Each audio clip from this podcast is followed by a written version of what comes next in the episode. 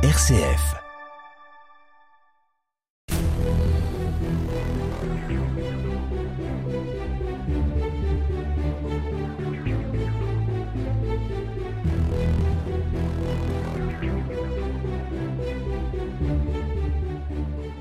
Bonjour, aujourd'hui nous poursuivons notre exploration du rôle des Dromois en Algérie, qui ont participé à la conquête militaire et qui ont ensuite colonisé ce pays qui ne s'appelle alors pas l'Algérie, mais l'Algérois, ou le Maghreb et l'Afrique du Nord.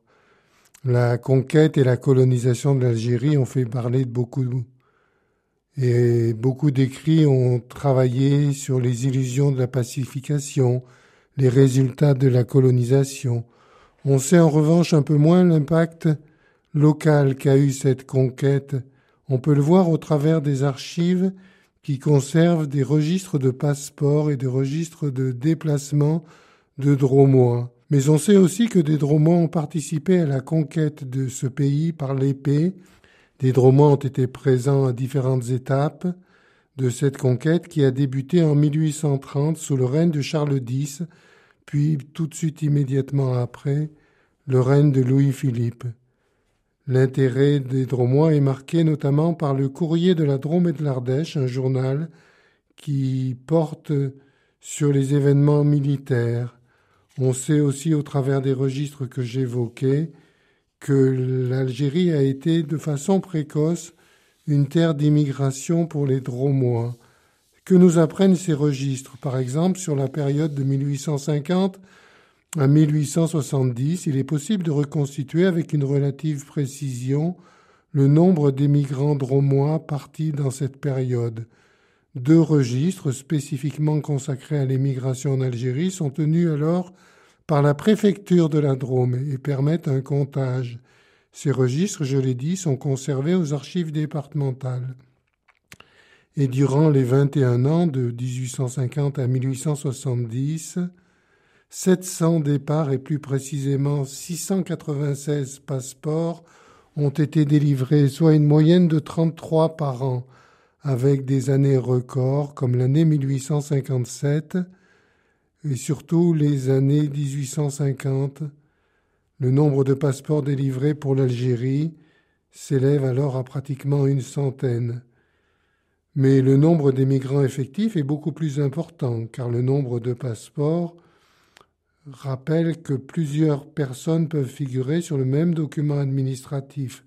Un seul passeport est souvent accordé à une famille entière ou à un individu accompagné de son épouse ou de son domestique, ou on le reverra à une prochaine occasion, à des groupes de religieux.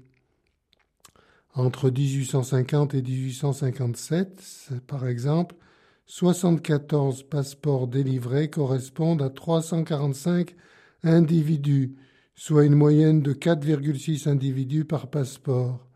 De fait, méfions-nous alors des systèmes de comptage.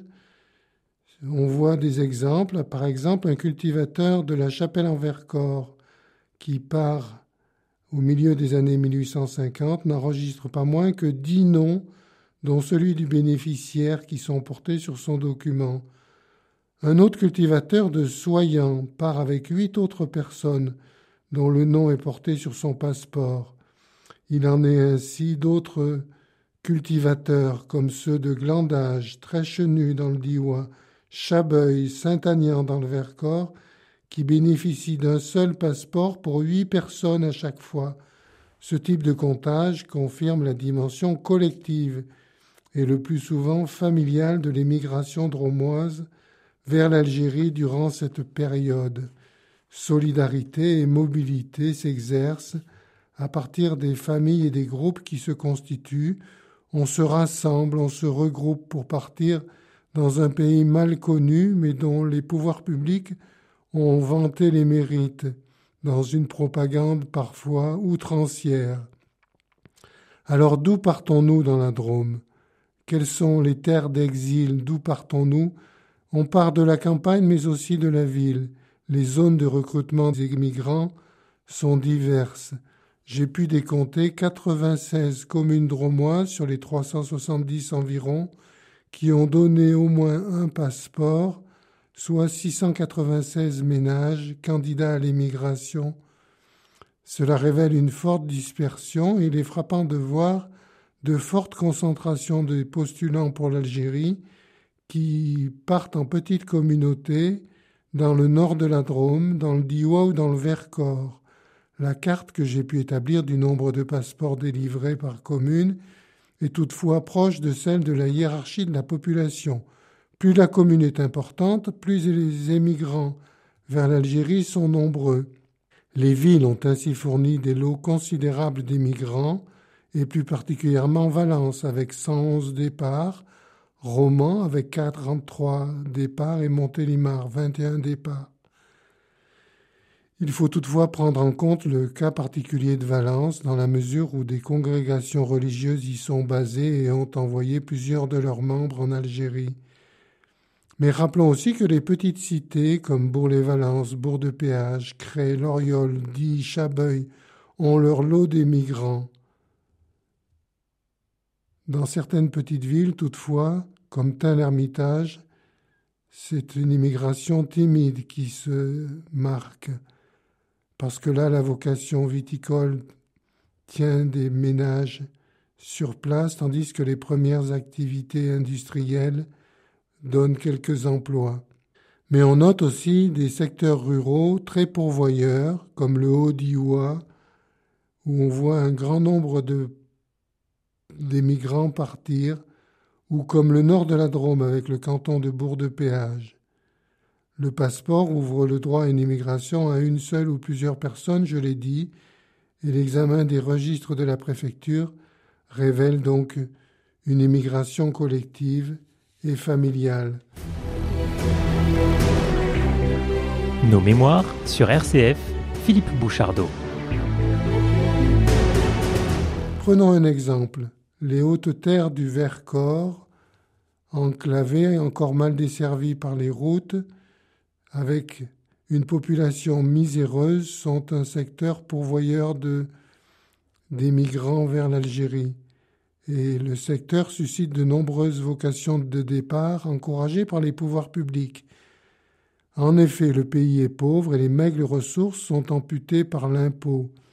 Depuis l'application de plus en plus rigoureuse du Code forestier, ressource essentielle du massif, ce Code forestier de 1827 réformé, les disponibilités de bois et d'exploitation de la forêt se sont réduites plus question de chaparder ici et là quelques pièces de bois ou des fagots. L'administration forestière veille. De fait, la situation devient tendue dans ce territoire pour permettre le maintien des populations. En mars 1848, des troubles agraires éclatent même dans le Vercors et les habitants se plaignent d'impositions extraordinaires. Ils protestent contre la dureté de l'administration forestière. Et c'est dans ce contexte local explosif que les maires qui relayent le préfet incitent au départ en Algérie les plus miséreux comme une solution à leurs difficultés. En décembre 1850, le préfet annonce ainsi au maire de Saint-Agnan l'admission de sept familles de la commune en Algérie mais le maire indique qu'elles tiennent à partir avec les autres colons du Vercors le 1er février prochain. On apprend donc que c'est une communauté large du plateau qui s'aventure en Algérie et souhaite s'assurer de rester en groupe.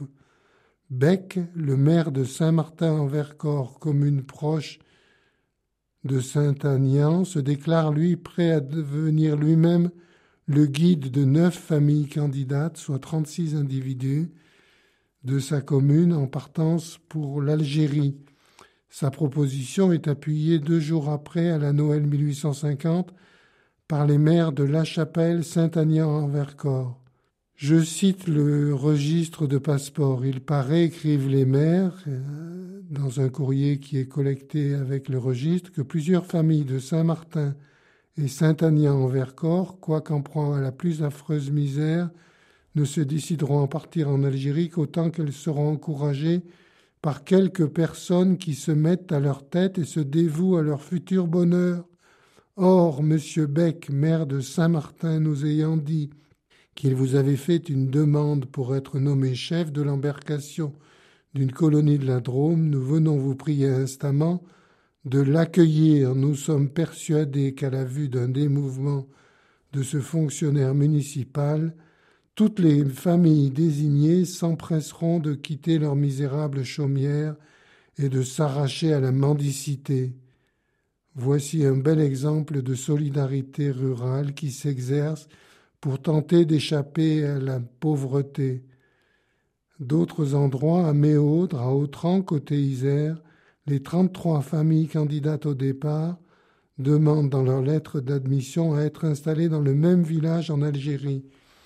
Leur vœu sera en partie exaucé avec leur arrivée dans un village algérien fondé en 1848 à une trentaine de kilomètres de Philippeville dans la province de Constantine. Ainsi se reconstituent là-bas des communautés issues du Vercors. Et la migration vers cette côte méditerranéenne, et plus particulièrement cette aventure algérienne, devient ici l'unique ressource mobilisable par une collectivité profondément affectée par la misère.